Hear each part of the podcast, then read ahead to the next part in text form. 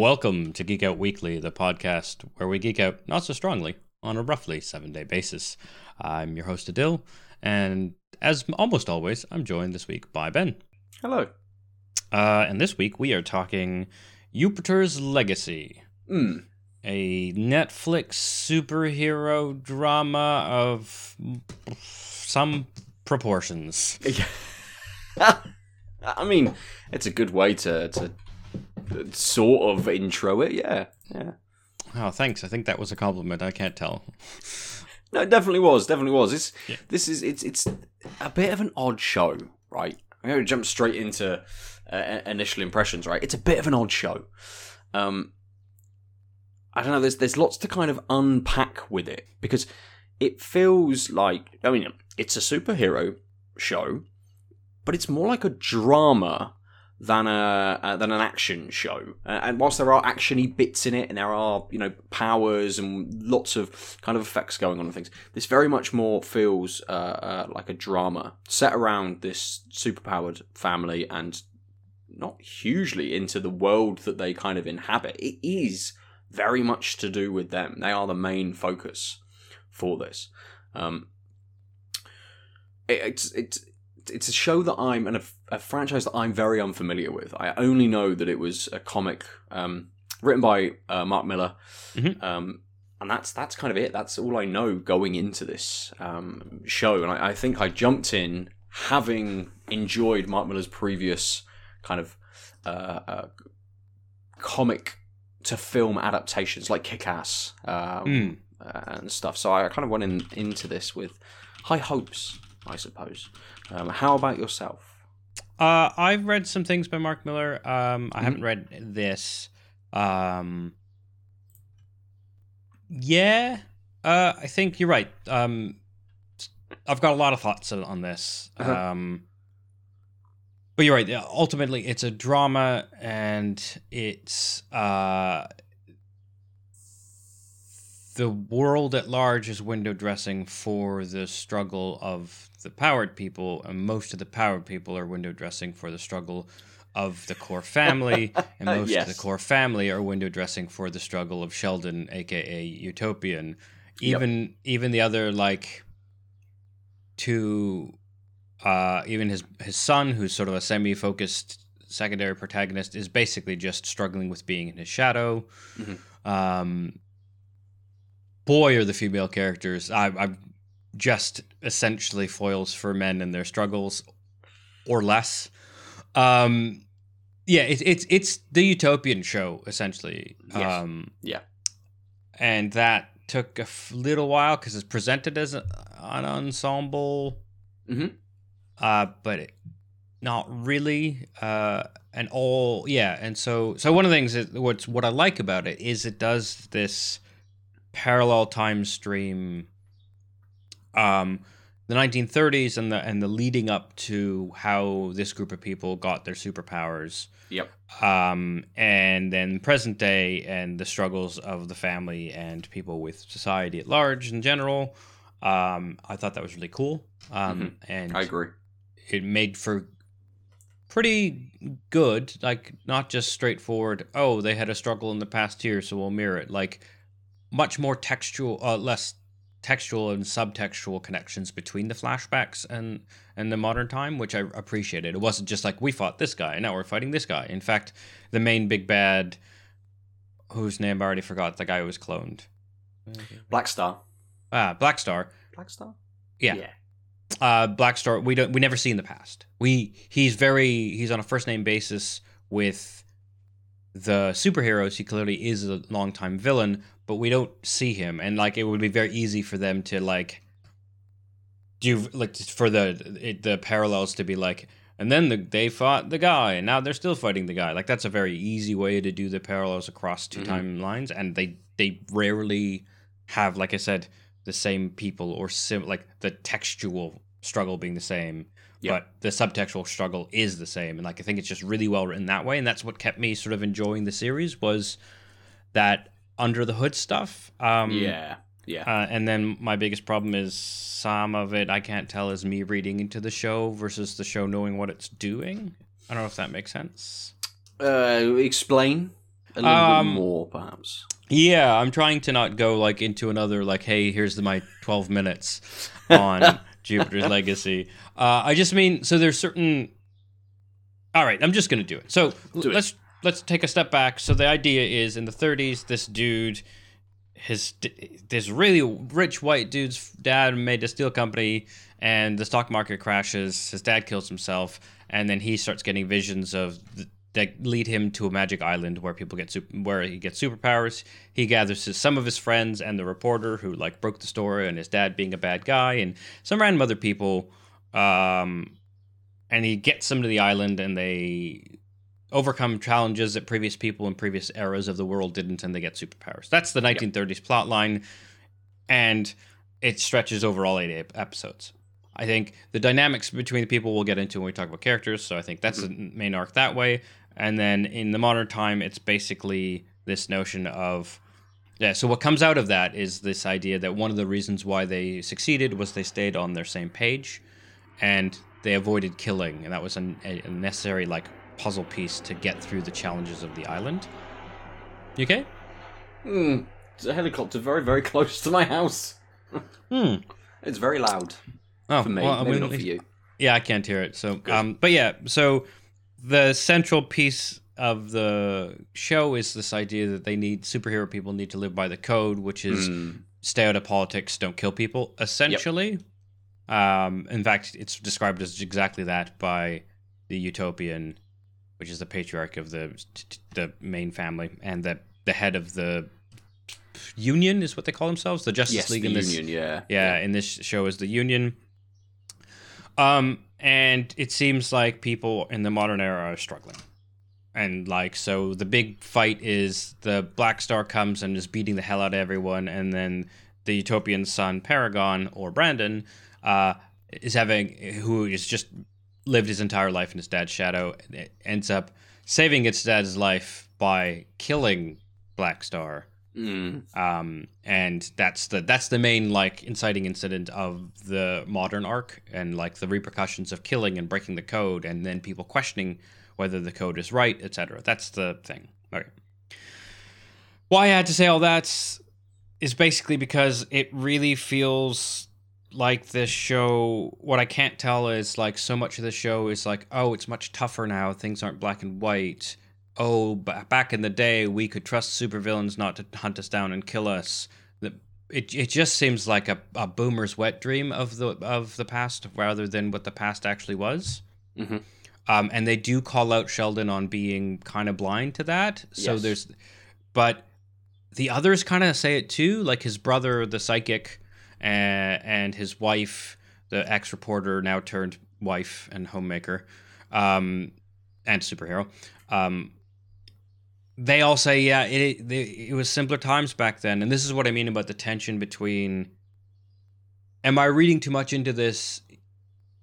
In like the critique of that mentality, or is it actually living in that mentality? But they think they they're calling it out in one character, but also some of it seems to indicate that like actually it is about things are tough now today and they weren't Mm. before because enough Mhm. people say that. But actually the the message that rung true to me in like the therapy sessions that um, Sheldon Utopian um, goes through seem to indicate, yeah, you just don't realize it's always been bad. But it's just the rest of the cast, uh, like other scenes, are, don't support that reading. Mhm. But that's the reading that makes the most sense to me. Otherwise, it just becomes like I said, this fetishization of the '50s of being the best time of America, and now now things are gray and shitty, and like too much of the show seems to lean into that outside of Sheldon's struggle with trying to be the paragon of, of good. Um, so it's really strange to me because I, I liked that specifically making that point because I was getting icky feels from the show about, like you said, like in the greater societal context, this like fetishization of things were just easier back in the day when people of color stayed in their place, women stayed in their place, and white dudes got away with things Yeah. um, yeah. right? Like that's the general thing going on in society, and this very much felt like he was just blind to his heyday was good for him and maybe not for other people. Mhm. But then Absolutely. the next episode, they have a whole bunch of people. People are like, yeah, maybe the code sucks now. It definitely worked in the past. Says three characters from his same generation, and you're like, I don't think you're saying the thing positive talk thing about toxic like nostalgia and toxic attitudes not working. I think you're saying the world is gray today, but it's always been gray, and so that that's where I I struggle with how much I want to laud it versus worry that I'm giving it more credit than it's due. Sure, uh, I think it's a little bit of both. I, I think it does live in that kind of unexplained kind of middle ground. Yes, they are trying to uh, give you kind of this positive affirmation that that that maybe things have always been grey, but without really kind of delving into it and making the characters kind of seem blind to that it was at least they thought it was better then. And there's lots to unpack within that kind of point as well in people's changing viewpoints uh, um, you know even the idea that we have this cast of characters in the 30s who go through and get their kind of powers you know they, they, they haven't got anything to lose. They're kind of rich kids. They can kind of you know they can charter a boat and kind of go off. Suddenly they've now got all of this uh, uh, weight on them of having the powers and having had them for so long, and then the family dynamic coming into that as well, and having all of these other people that they have to uh, um, kind of live with, but uh, um, share that space with as well. And so there's there's the, you know change in perspective for these characters, which may be explained a little bit more in season two. Uh, you know, not to sort of jump too far ahead, but um, we kind of see um, his uh, Sheldon's brother Walter um, uh, essentially be the kind of the villain in the background, right?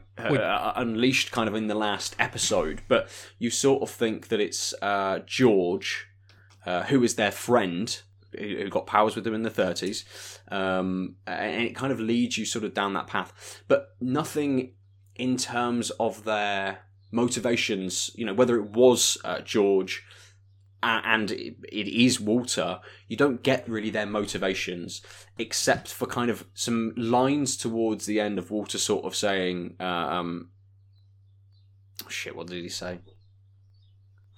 I can't remember. He gives this sort of like little speech at the end, which sort of gives you an understanding about what he's thinking, but there's nothing backing that up really. So yeah. I think it's I, I think it's definitely there. What you're saying is definitely there that they're trying to not say and fetishize the past, but use it in a way which might push their motivations a little bit. It just isn't explored enough. And I think a part of that problem and why it isn't explored enough is because half of the show is this flashback to the 30s of them getting them powers, which in my opinion, was actually the more interesting part yeah. of the show. Well, but it took up a lot of space. Yeah, and I think that's exactly it. Is like they were using the. So I think that maybe you hit the nail on the head there, where it was more interesting because the only strife was personal and like finding the magic island. Mm. Uh, but that was actually pretty easily done. Like when you think about the beats, right? Yeah. Um, which is great because it meant that so like half of each episode is in the 30s, and so all we're doing is getting time with people, understanding where they come from and their motivations, um, and their character dynamics. So we know that Walt and George have this uh, push pull relationship where they're clearly part of each other's circles and they're important to each other but they're kind of important to each other because they're both connected to Sheldon because yes. they don't act, their connection is is erratic to say mm-hmm. the least and that's like the big thing that lets them get to I guess Europa some moon of Jupiter um, mm. where the powers are gotten because um, you see Jupiter up up in the sky yep. um, and that's cool right like uh, that you get that but uh, again it's it's not quite enough Mm. Uh, and they get over it by just staring at each other because Sheldon said we got to work together. Like, like two minutes. We got to put like, our differences aside. And they're like, "All right, done." Yeah. Um. And there's like, "Oh, you too." Is like, "Oh, I didn't think I'd have to put away my differences. Thanks for telling me." Like, so this is, I guess, the thing is like, there's a lot of interesting things being dug up, but I feel like everything is done a little too quickly and a little yes. too shallow, which is why then I'm like, ah, am I am I reading this really cool social commentary about the mindset of someone who is the custodian of the world right now, or am I reading a character study that's interesting, but with the background of this is a this is a f- fine viewpoint to have. Mm-hmm. He's just a little too far into it, which are two very. The rest of the show unfolds differently if you're in the former versus the latter. Yeah, right? yeah. Um, and so, because we don't have that grounding, we don't really have that character development. Even Sheldon is kind of a little two dimensional. He has almost all the screen time, but most of it is like, I'm a crazy person seeing my dad. My struggle is, how do I tell people I'm seeing my dad? Um, like, I'm having these visions, but I'm not.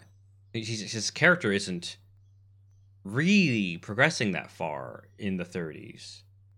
Like, he didn't really come to terms with the fact that he was misled by his dad and his dad wasn't a good person and Oh, that he needed to understand what real justice was which is what i thought it was going to be Yeah. and it just that was vacant too. It's like how is he having all this screen time but no development? Yes, and there's there's this idea about like, there's no kind of like trauma that was ever uh, um, d- delved into. it. Like there's trauma there, you know there is. You can see it. His dad jumps off of a roof right Yeah. in front of him.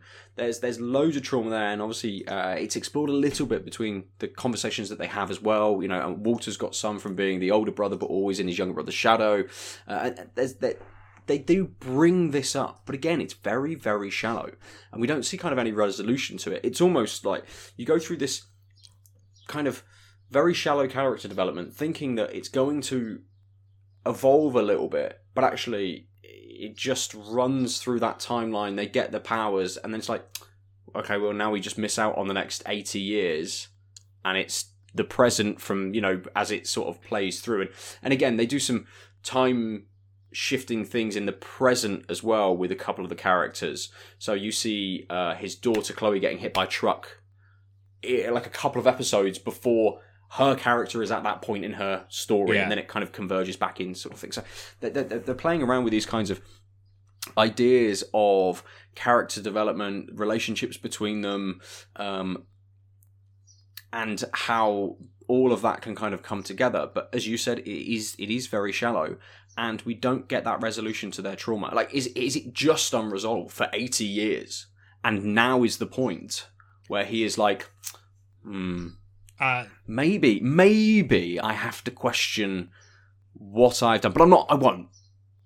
But maybe I should. yeah i mean this is sort of no one. what yeah what i was getting to with why it, it feels more like that it's that former um or the latter rather way of thinking of like he's struggling with the code and Mhm. they are too but that's because the world has changed Yes. but he's just more stuck in the ways but than he the rest are rather than it's always been this way but you've been blind which is like my Mm. preferred reading because that's Yeah. more human and it's also an important message because of the greater societal stuff we're going through and have been um, for a while but like that's why i say this is because that intervening 80 years if we read through how people are reacting there were supervillains hmm but superheroes never died or were really in trouble of being de- death dead like attacked for their lives because they're so shocked now that the supervillains are trying to kill them in the present day. And it's like well that's nonsense right? Like these are it- supervillains. They're going to at some point even an accidental death might have happened. Like it seems so preposterous to me to think that this is just an empty 80 year period where it, like but like that the only way to make sense of why people are suddenly now en masse questioning the code is because something has fundamentally shifted now otherwise they would have questioned it all this time Yeah. and then they also make a point of saying we're afraid for our lives now and it's like okay well what's being a superhero before this like your text like- is telling me It's like the villains were were comic uh, were, were like cartoon villains. All they wanted to do was just like rob a bank, and that way, you know, not actually hurt anybody. They just wanted bags and bags of money, and no one Yeah. ever got hurt. They just caught them. They busted through the wall, caught the bad guy, and that was it. End of the day, gave them over to the cops. yeah But it's you know when you when you look at sort of like um, you know in those in those fight scenes with Black Star, how powerful he kind of is as a character. Um, he absolutely throws them around. That at no point previously did he think, "I'm gonna fuck shit up." yeah He was just like, eh, well, you know, my life could be a bit easier if I had a sofa, so I'll just go and nick one. Yeah, I'm And a then also, supervillain. like, Yeah. Oh, I wouldn't. I mean, I could beat the living hell out of you, so I survived and escaped and won't be trapped in Supermax. But I wouldn't want to hurt you for that much. Like I wouldn't want to long term Yeah. So I guess I'll go to prison. Like it. do- It makes no sense, and I think it's kind of compounded by like his character is pretty jokey, jokey in a lot of the scenes too, and it just feels really like oh, he's not that evil. I don't know. It's Mm, just yes, and yeah. like, I wonder if the point of the original comic was to contrast like Golden Age, Silver Age, like ideals with the gritty Frank Miller style, you know, '90s comic, rather than the li- life in the '50s, like, Mm. in the real world and life now. Um, because like one of the things that happened in like the late '80s and then throughout the '90s was like making the stakes more gritty and gray. And if it's a if what this comic was supposed to be doing was contrasting those different notions, then that makes sense, right? Because the literally in comic books, the world was that black and white. Um, but a 2021 television show after all the things that have happened, especially in America in the past five years, it's going to be read as the difference that the world has changed because that's a mm. message that's out there. And so then it becomes tone deaf of not understanding what your work is doing.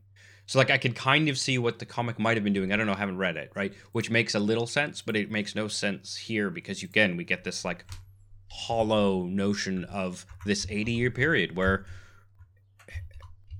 I- mean, I guess the Iraq War still happened and stuff. So this like, again with the the idea of the code and them not getting kind of involved in in politics and and things like that have governments and and they do say about sort of like corp you know there's a there's a, a not an anti-capitalist kind of message in this but they do talk about corporations a little bit and, and obviously they come from um, you know established money um, originally but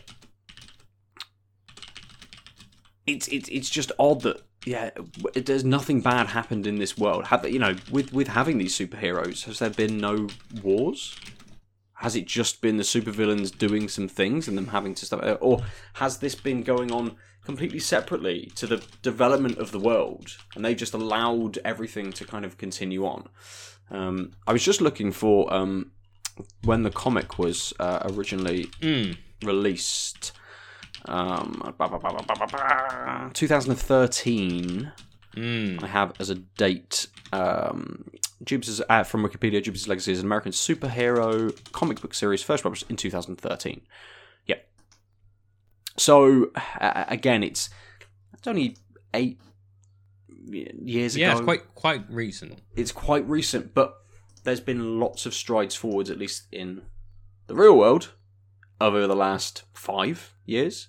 Wow, Um, strides strides in some direction anyway. strides yeah well yes uh, and lots of things that you know we, we suddenly live in an age where we know things more readily information is available to a lot more people um, and this kind of seems like it just ignores all of that and it's Yeah, just like that's- yeah, yeah you know it's not like you can you, you send up your utopian signal into the sky to call him because something is kind of going on there, there seems like this big disconnect between the real world and the people that live in that, and then the superheroes. You know, there's a, there's a point where he flies off um, to stop an asteroid coming in because something some somehow there's an asteroid now coming towards him. So he flies off, um, and it's the part where the where his wife uh, um, starts to question. Uh, um, kind of everything that's um, that, that's going on, um, Yeah, But- so like one of the young supers who had already sort of questioned or held up the code as the proper thing uh, in to Oh, her yes, like young generation. yes, right? And the, she they had, had they had confided in her. She's like, well, the code like we need. This was like the wide-eyed optimist. Like we definitely need the code now, and I don't know why my my my peers are questioning it. Clearly, we should like the world needs it- us more than ever. And then an es- one dude escaped because they they weren't killing him, and then he ends up killing her in a fight. And um, Lady Liberty, um, yeah. Bibb, the, the mum, like comes and beats the tar out of him but doesn't kill him. And then she has to say get a corner for the you know ghost something blade. Yep. so i can't remember. Um but dude guy has gets to live. And you can see that she's had that struggle. Mm. uh, and she's covered in his blood but he's not dead. And this is where i'm like god this feels like the batman movies about i don't kill but also in all the action sequences people including a lot of cops who are just doing their jobs probably die. Yeah. Um, and and you're like, this is my problem with the code being don't kill. It's such a, I think that's making fun of, or at least it's, I think it's knowingly showing how the line is arbitrary and like it's a, it's a life, but like she she like has this guy's face blood all over him, like she punched him half dead, right? Yeah, absolutely. And then and then we we also have this really interesting note where in the first fight we see Brandon and he's like I guess mismanages it and like goes through a building and um and then his dad's like you're paying for this. And then you're like Hmm. how do they which I thought was really cool, but then he goes to Iowa to find George's son with his transport rod. Um, and he just uses his eye beams in the middle of this one road, the one road thoroughfare, It just blows it up. And you're like, you could have fucking fixed that asshole. And it wasn't even to like the guy was running and he has no superpowers. You didn't need to blow it up. You could have just flown and grabbed him. I, and and that's the thing. Is like, and I hope it was meant to be like, the code is dumb. Hey, Mm, hey, in the code mm. dumb mm. um, because we can do whatever we want with our powers so long as it isn't killing someone or something. It, or it's just like spectacle over sense, where it's like, surely Utopian wouldn't be so reckless. I don't know. Anyway, I, I sort of overtalked what your point there was going to be. I don't know. Forgot. If I did. Cool. Um. Yeah. So I guess I think we're gonna we could easily spiral right around this. I think it's just like the core mechanic, if you will, like the core thematic thing of this is that tension of the code and the times have changed and there's bits and bobs that sort of indicate how different characters feel and like you said, uh, Lady Liberty changes her mind throughout it seems and she uh, and then and and then you get this really interesting thing in the later later half of the season where it's like she's outwardly saying, "Hey, is it right?" And then um, Utopian shuts her down. and Oh, they- absolutely. they have Yeah, this- yeah, yeah. And they have this argument. She's like, "No, I," and she stands up to him. She's like, "No, we don't get to. What was it? It was, um, of all the things we've sacrificed, I won't, or whatever. It's like I won't sacrifice the truth, Mhm. right?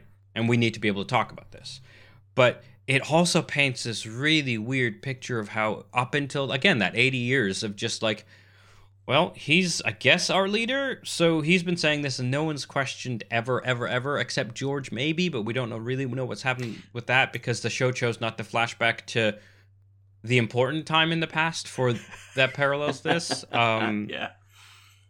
It, yeah, and it's just really odd. Um, and this is why I guess that scene and a lot of the earlier ones about how this is so much about him really made it made me feel like is this commentary or is this like like toxic masculine boomer fantasy like everything revolves around me Mm. i'm having a crisis of faith because my kid isn't doing the right thing but how do i like and like there are other things going on but it almost always like every episode loops back to it really just matters what's going on in utopian's head and, And, it- um, that's um, super frustrating That it plays out as well with him going to see the um, the psychiatrist. Uh, Yeah. Who had previously been a supervillain was in Supermax, and he goes to talk to him. He's like, he says something like, "You're the only person who understands, you know, what's what's going on." But he, you know, unloads on this guy, and he talks about sort of like, uh, you know, his son and his daughter as well, Chloe, who's not following that sort of like superhero path, and uh, and it, it it definitely we don't see that we don't get that depth of character for anyone else. Uh, it's it's not kind of. I mean, a little bit with Chloe. I mean, they, they, uh, it is Chloe, isn't it? His daughter. yeah Um, they they explore it. I'll try to explore it a little bit. She gets mean, a little they- bit more kind of screen time. she gets screen time but she doesn't get development her arc is still i hate my dad i don't want to be my dad's shadow Yes, but we get a little bit more of the sort of like the fallout and the consequence, at least more from her. Even though they set the the show up like Brandon is the one that did something, and this is the event that kind of makes everyone question it. Brandon's then just pretty much sidelined for most of the Oh. show. Yeah. um, and it's more Chloe that it, it delves into. Um, but yes, you, you you don't get anywhere near that character development for anyone else apart from um, Sheldon. And even and as we said earlier, even in that the flashback periods, it is it is Sheldon who we, we follow through. You know, with the occasional.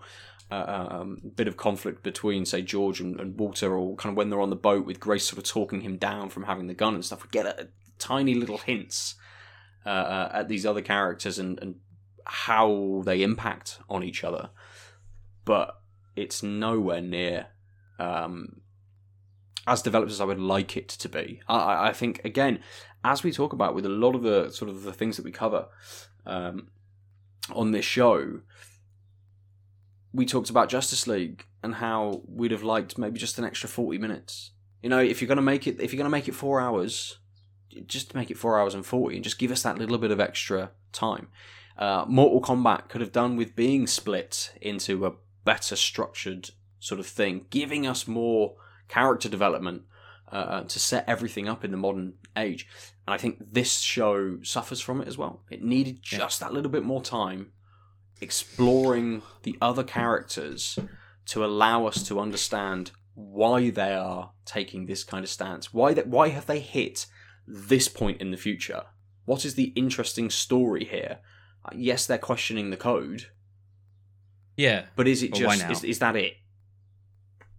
Yeah, and again, it, I, that's why I'm frustrated because like those scenes with Jack the therapist, the the the man who's in Supermax prison in a cell designed like a therapy office Mm. Because it's cinematic. There's a lot of moments where you're like, wait, this doesn't really make sense, except it's pretty. But anyway, like Jack, those scenes are very much uh, like pushing back against why are we only paying attention to you? He even asks like, so what? I'm a narcissist, and he's like, no, you just you have a coping mechanism of trying to be the good boy, and this is how you're dealing with it. Like I thought that was very like interesting, but then it went that was like an episode i think the last it was episode five the last time we sort of had a therapist section but that was also the last time anyone pushed back or he had any real development in the rest of the, the season he's being stubborn and being like you know no you don't get to talk back to me to his wife where they're clearly not partners because he's the head of the justice squad union Mm. that's what Yep, they're called Union. and yeah. you're like so so why again there's no progress from the like we have the revelation to the character in these therapy sessions and then he just stops going and no longer talks about it or has any visible change in what he's doing. He's still reprimanding his son all the time holding him up to a higher standard um, telling everyone the code matters more getting mad at people who question it including all of america. Like not, nothing has changed. Yeah, yeah. Um, and it's like, okay, so you now you've just as like author, you've told me you're aware that this is a bad state, and then you're like, eh, like it's it's just a weird dynamic, and I wonder how much of that is like you said, like the space of the TV show. Yeah. Yeah. Um, but it's it sucks because then you've got one character who's getting development, but no arc. Mm, and and you'd think with the TV show you'd have a little bit more time to explore as well, wouldn't you? I don't know. Again, not knowing the comics, I don't know whether uh, uh, season one follows, say, volume one or or a trade book. Um, you know, uh, or what episodes it kind of goes through.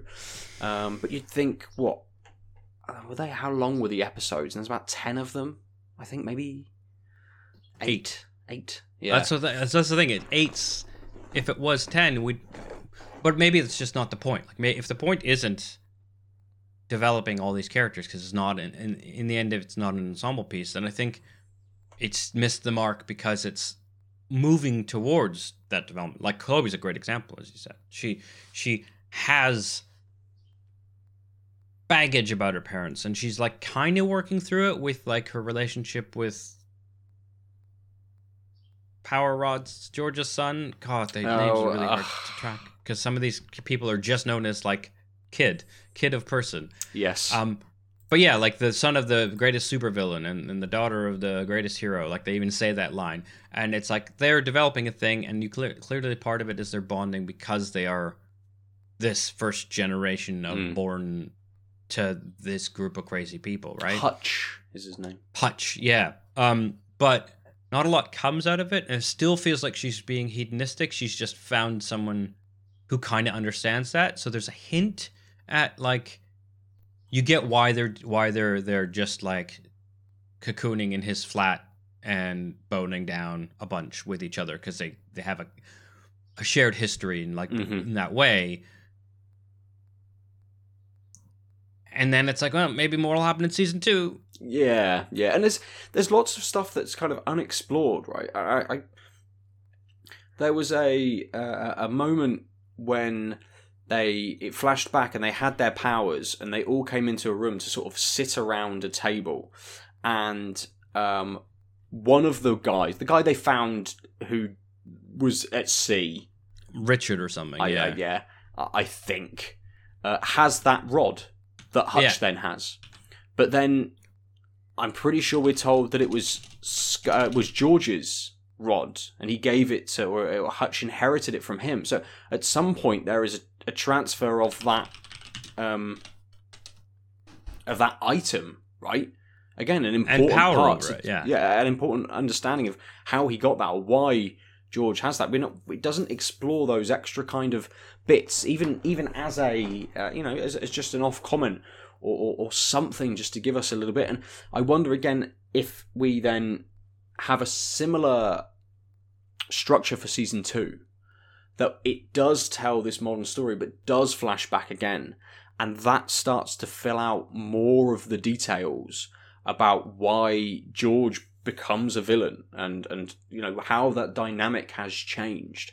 Uh, but it's something we just needed more of in season one. For me to watch season two i just needed a bit more of that without me going ah hopefully we'll get to that at some point Yeah, exactly. I think yeah, it's this this like predicted sequel holding back. Holding back for a predicted sequel is just not great. You need to just stand on your own two feet. Um and yeah, so like I'd like some intrigue. Like I like the idea that like Blue Bolt or Richard um Mm. is a character we meet briefly in the flashbacks. He's clearly an original Union member, but then there's a gap and we don't know what happened. All we know is he had the power rod and now Hutch has it and and George who left the union on bad terms to say the least um you know is that uh was the one who gave it to him and you're like oh there's a lot of questions here and I don't mind that if we Mhm. had other things going on right but like George's character is only in the past really and most of it is you're a spoiled womanizing rich kid who lost his parents. Yes But- yeah. is very exceedingly rich and then isn't anymore in, Mhm. in a flash but also kind of is like i guess one of the problems is like they see they, they put a lot of work into making these people rich and then the stock market ruining things but then also not really the, the board had made us sell the plants for pennies on the dollars but also you still have a rolls royce you're driving to a worker's neighborhood yeah. um, and you can you can afford to pay six month wages up front and you can charter a boat and it's like okay you are functionally rich hmm in Yes. this show. So i get there's degrees of richness but it feels really weird. Yeah absolutely. Um and yeah so yeah it's just it's just a little too clunky i think for how far we've come especially like we have things like i haven't seen invincible yet but i've heard really good things Mm. about its gray area stuff Yeah.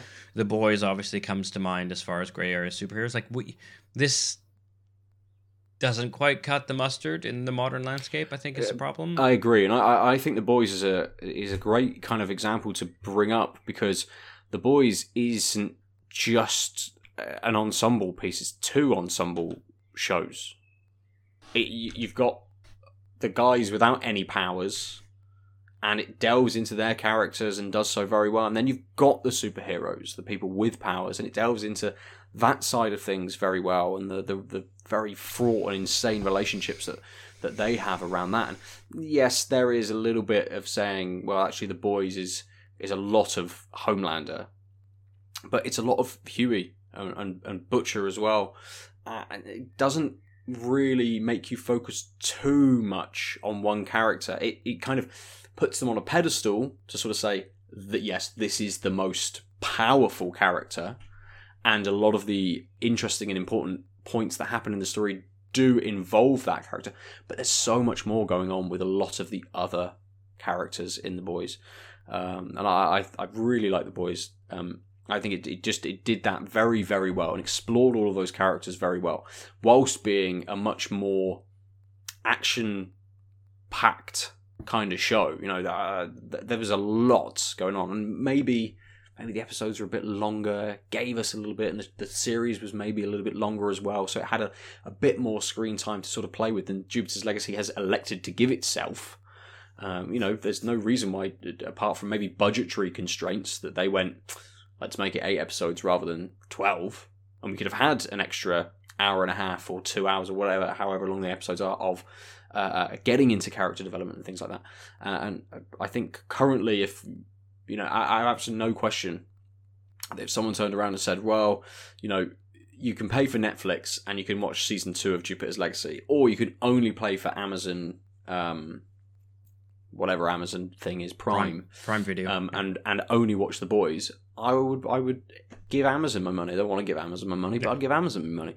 Yeah. Uh, um, it, it just the boys does so much more, and I think it's it's a similar kind of show, really, to try and show, and it wants to show those grey areas. It wants to show those relationships between people. It just does it much more Ah. successfully than Jupiter's Legacy does.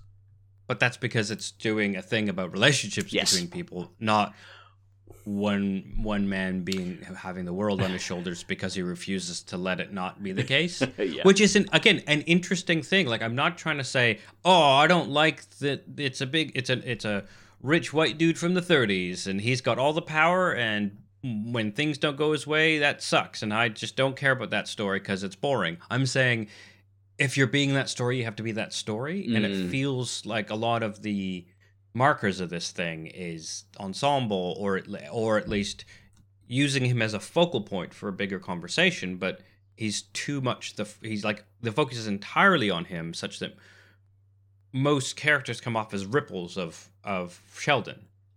His wife pushing back at him is like the first time she has any sort of agency and it's really just to make him feel like he's losing his grip on things, Mhm. not that his wife, this fully fledged character is like we got to talk. Like that's what it feels like because for the mo- for, basically she was like like she's a neutered Lois Lane character. She starts hmm. with like being an antagonist to him, but really just a foil for him understanding that his dad wasn't good, and then immediately stops being this brash, brash, brassy person. The rest of the 30s, she's kind of in the background, except for doing some like poking around, and then she's like,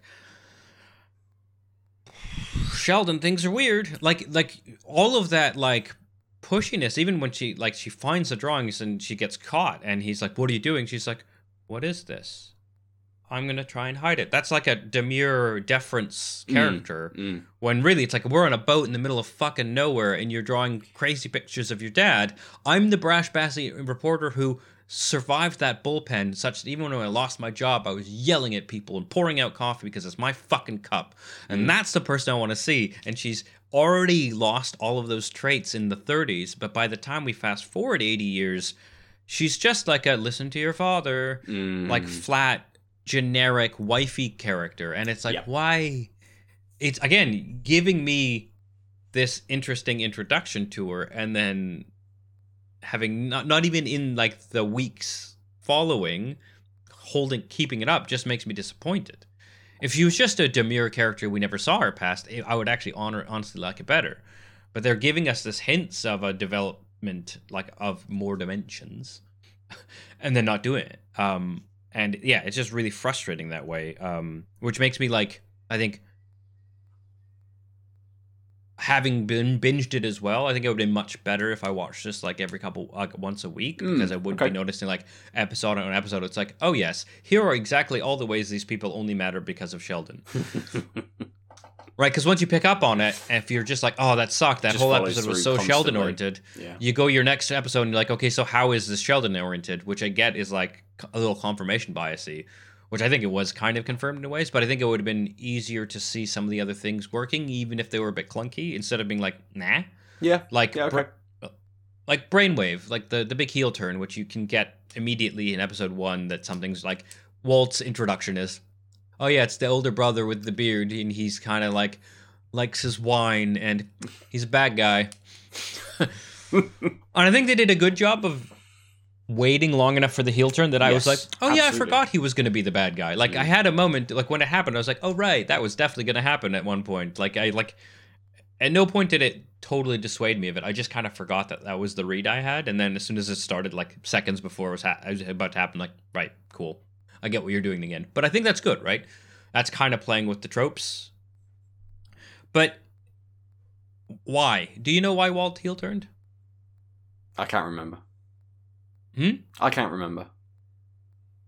but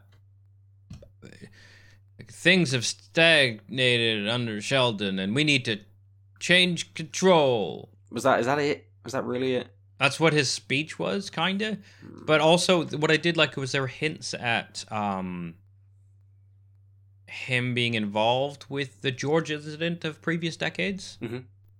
And again, it's like, ah, interesting. So is this like the long con? But also, why would you wait an extra twenty years? So again, But again- again, where is that development?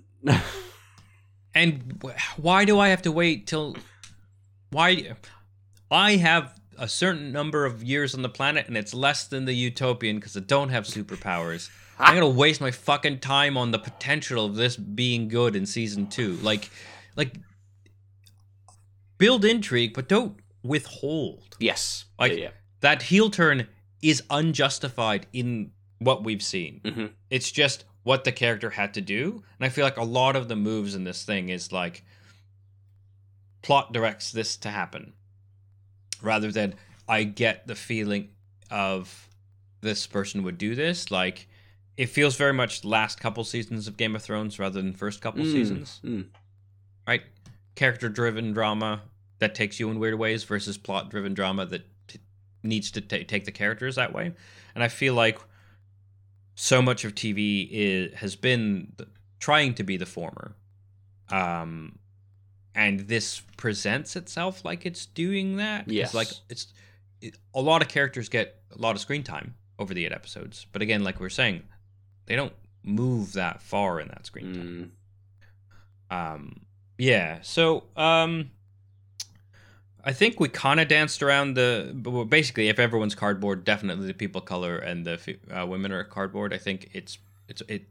I need to bring it up just because, like, not only is the wife of foil and Chloe is in his sh- uh, shadow, uh, she's every other female character who's not in that like nuclear family is cardboard Yes.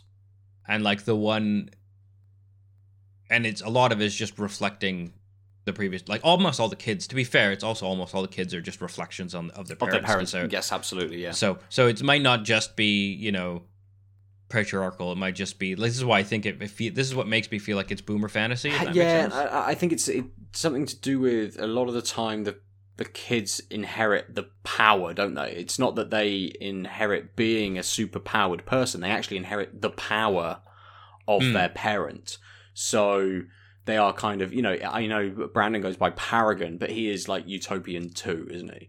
Um, yeah he doesn't quite have yeah they even make a line of like i can't shoot eye beams under my head and he's like yet his dad says yeah, yeah, right? yes, yeah, and and um, I didn't realize, but um, Fitz, um, who is the flare because of the Mm. uh, the bright energy, the guy who is for mo- well for for all of the modern part in a wheelchair. Uh, and is the sciencey guy, the science guy. Yeah. Because it told us in the 30s he likes to read, so of course he's the science guy. Yeah, Um, the guy who likes to read in the 30s as a black man who works in a mill has access to so many historical books that he can on site be like Maori, Yep. Viking, Yep. detergent in an engine. I'm like, yeah, well, you know what? It's a trope. I'll, I'll let it go because at least it I, it could be way worse as a character. So I'd rather him be like an uh like a a Mary Sue type intelligent character than than than not. I guess like there's there's worse things that can happen, but it does feel kind of silly. Yeah, well, so uh, Petra, his daughter, Mm. who is the who, who's the one who comes to Brandon actually and says that she's been, uh, um, you know, questioning these kinds of things, which gives Brandon that kind of little bit of a a, a turn to think, actually, no, I, I will kind of extol the virtues of the code that we have been given from my father to you, and maybe that's it changing in my mind, maybe, mm. but she's Mm. just called Flair Two. Like T O O. No, no, Flair I I. Uh, yeah, I know. I just it could also be Flare as well. I'm the Flare too. No, no, the Flare two. Uh, Yeah. So uh, again, just I suppose hammering in that that these kids, that that next generation, do inherit the powers of their parents, um, and who I mean, again, who knows how long these people will kind of live, but it's just passing on. But there's a lot of next generation people, right? For the five of them just getting powers on the island, Yeah. So this is what I.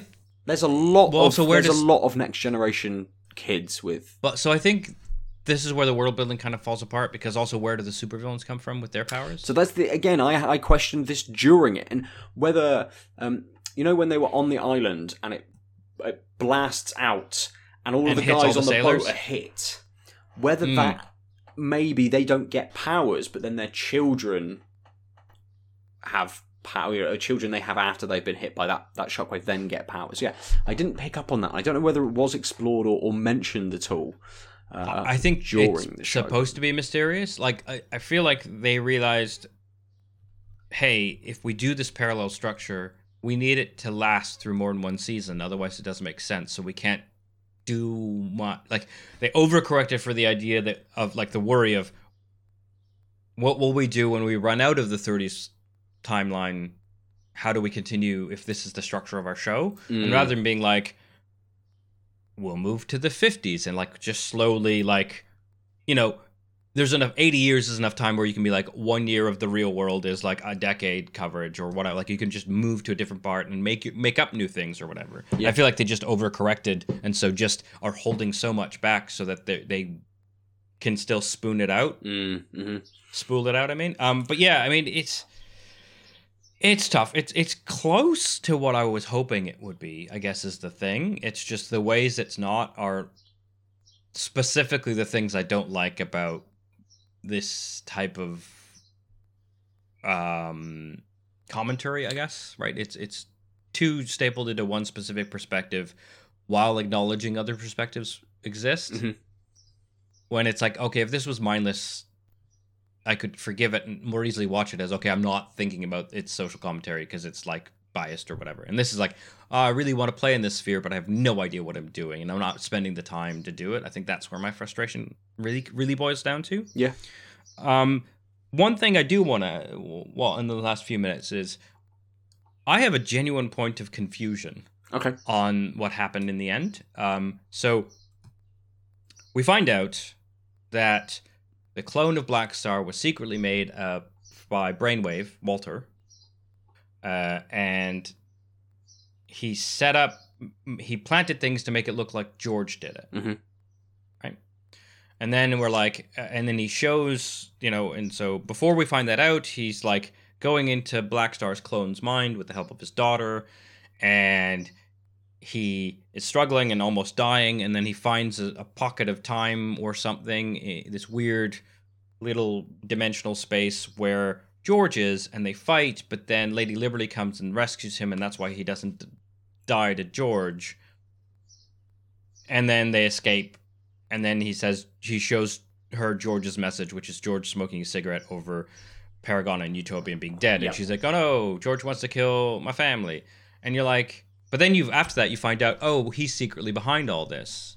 So then I get him showing Lady Liberty that vision. Be like, well, I got a message from George because secretly I'm the one behind this, and I'm trying to drive Utopian and Paragon apart. And part of that must is like, hey, they're in trouble or something, sharing this vision, right? That makes it seem like George is doing is behind all this. I get that. But every other part of that plan makes no sense to me. So you're going into a dangerous situation where you might die in this clone's brain to find out a thing you know. I get keeping up appearances, maybe he could always leave, but then I don't actually understand. Was it that he made up a fake George and situation? Because one of the things that sucks is like every in all the visions, he's like he, he makes a point of being like in this area I'm God because it's the psychic realm. He said that before. He's like maneuvers all these people, and then fighting George, it's like I'm being punched and etc. And it looks very performative. It doesn't match. Like he doesn't need to fucking punch anyone in that. Yeah, yeah, realm. sure. Like that's the Yeah. whole point. So then I think, oh, he's putting on an act. Once we find out he's the heel, right? But then the act is for Lady Liberty, but we he had no. There's no guarantee that she comes in to catch him in this space. So I think, I yeah, I think part of that because his daughter, who they bring in because they. Oh, because- is watching, is- maybe? is watching. So I, I wonder whether part of that is performative to try and stop her from figuring it out, even though she does figure it out. Um, yeah, and then he kills her and it- because it has to be extreme. Um, but yeah, I, I, there's there's comments mentioned that she's more powerful than he is within that kind of within that realm. So whether he tried to make it a bit more performative for her part to stop her from figuring it out, but then Yeah. she was powerful enough to to figure it out or to see through kind of the ruse. Uh, again, another thing that is kind of unexplained and almost just feels like it's thrown in because there weren't any other action scenes going on for a little while, so throw something in that you know we needed. They needed to give George, or not George, but they needed to give Skyfox a little bit of screen time, and maybe this was the best way they could think of for yeah, doing so it. so I guess like it makes sense when you watch it forwards, right? Because at the, at the time that fight scene happens, you don't know about the heel turn. Mm. And so it's like, yes. And then you see Lady Liberty witnessing it. And then if you just think, oh, right, this was all a, like he's trying to put on a ruse to trick people into thinking George did it. That's sort of the, like, like the thing that his daughter explains, right? We get that exposition via her confronting him Mhm. uh, and asking for $50 million, right? And so that all makes sense and you can rec- recognize it. But again, it's like when you think back about there was no guarantee Lady Liberty would come in. Yes. So then, w- w- who is this struggle for? That's that's why I feel it, it feels again, like you said, if there was a little more explanation, almost like there's just there's something missing that that makes it feel like it's loose writing rather than clever scheming. Because the clever scheming doesn't like it's like oh, i was a clever scheme, thanks screenplay, and then you think back about it, and like well, that clever scre- scheme is so tangential on success Yep. um, and you're like, oh, this feels like loose writing that you just like wrote the scene and just said, look, he was doing it for Lady Liberty, but then he couldn't have known. And Mhm. like that's the type of thing that when this type of thing is happening throughout the show, these sort of shortcuts, um, like a good example that really, uh, when I was thinking about, oh, when is like they were surprised they had visitors, the um, Flare and his dad. They're like, they walk in and suddenly they see uh, Sheldon and George in the kitchen and they're they're shocked. They're like, "What are you doing here? Oh my god!" They had just come home, and then we they kick them out of the house later, and you see them leave the house, and there's a fucking Rolls Royce parked in front of the, the house, yes. and you're like, they're as if they didn't see a Rolls Royce when they came in and said, like, someone with a Rolls Royce. It looks like my old boss's car, but even if it, I didn't know it was my old boss, it's like some rich dude is in our neighborhood parked in front of my house, and then they open the door and they'd be like, "Why'd you like? What are you doing here?" Like it. It that's what I mean about like the it doesn't make sense. And when you notice that in a couple other places, then this really big pivotal thing, I'm gonna default to. I don't think you've thought this through. I think this is loose writing because I've seen it in other places. Versus, mm, like you said, an interpretation I hadn't considered was it was performative for for the daughter, but because there's it's just too patchy. It can easily it just comes off as eh, you Com- probably won't notice that this doesn't line up. Yeah, completely. Ah, anyway, uh, any last thoughts? No, I think we've we've delved into you know a reasonable amount of uh, of the shows. Lots of characters we kind of haven't talked about, but talked around the idea that they didn't really have much to do.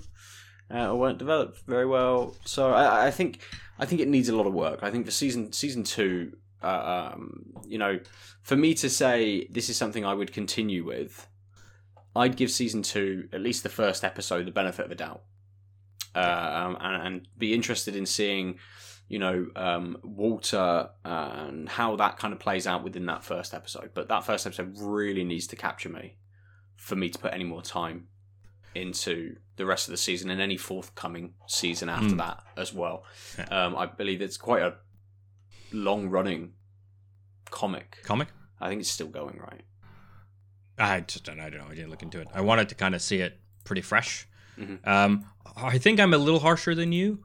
Uh, I think there's enough stuff um, that I'd be okay with this being like, ah, I get a notion of Jupiter's legacy and sit on it. Um, my line would be hearing from people. So, like, you watch the first episode and you're like, oh, this is good. I'm going to watch episode two. That'll make me watch episode one. Like, Mm, hearing yes, yeah, okay, good yeah. like i'm not going to give it the benefit of the doubt i'm going to wait for people to say you know this is worth it. Like so i'm a little i'm a little more i think less i'm a little more less enthused. That makes sense but sounds really weird. Um yeah i'm a little uh more hesitant to just keep this up. Yep. um just because it just didn't hit me the right way and that like i'm a not a stickler for bad writing but when the thematic stuff is uh, like waffling between either something i'm i might enjoy or something that i think is a letdown and then the rest is kind of meh i'm not gonna like get out of bed for something else yeah, uh, yeah. along the same lines until I hear that they've maybe patched those things or made it clear that the balance is in the way that I was hoping rather than fearing. yeah, that makes sense. Um, yeah, uh, cool. Well, I think that does us for the week. Mhm. Uh, uh, so um, thanks for tuning in, folks. Uh, as always, you can find uh, this and other things at outoflives.net with uh, VODs, other podcasts, articles, videos, etc., reviews, lots of games, pop culture stuff. Um, you can, if you have comments on Jupiter's Legacy, please reach out. Uh, you can uh, email us at podcast at outoflives.net, uh, at outoflivesnet on Twitter, um, Ben at NovaScore. Nova score under Nova underscore forty seven. uh, me Aadil at the Omniarch. Um, yeah, that, that's basically it. Like, follow, subscribe, sh- share with friends. Uh, but yeah, please get in touch. Tell us why you think we missed some things on Jupiter's Legacy or why we were too easy on it, as the case may be. Mm. Um, yeah, that's just us for another week. I've been Aadil. I've been Ben. Bye. See ya. Thanks. www.outoflives.net.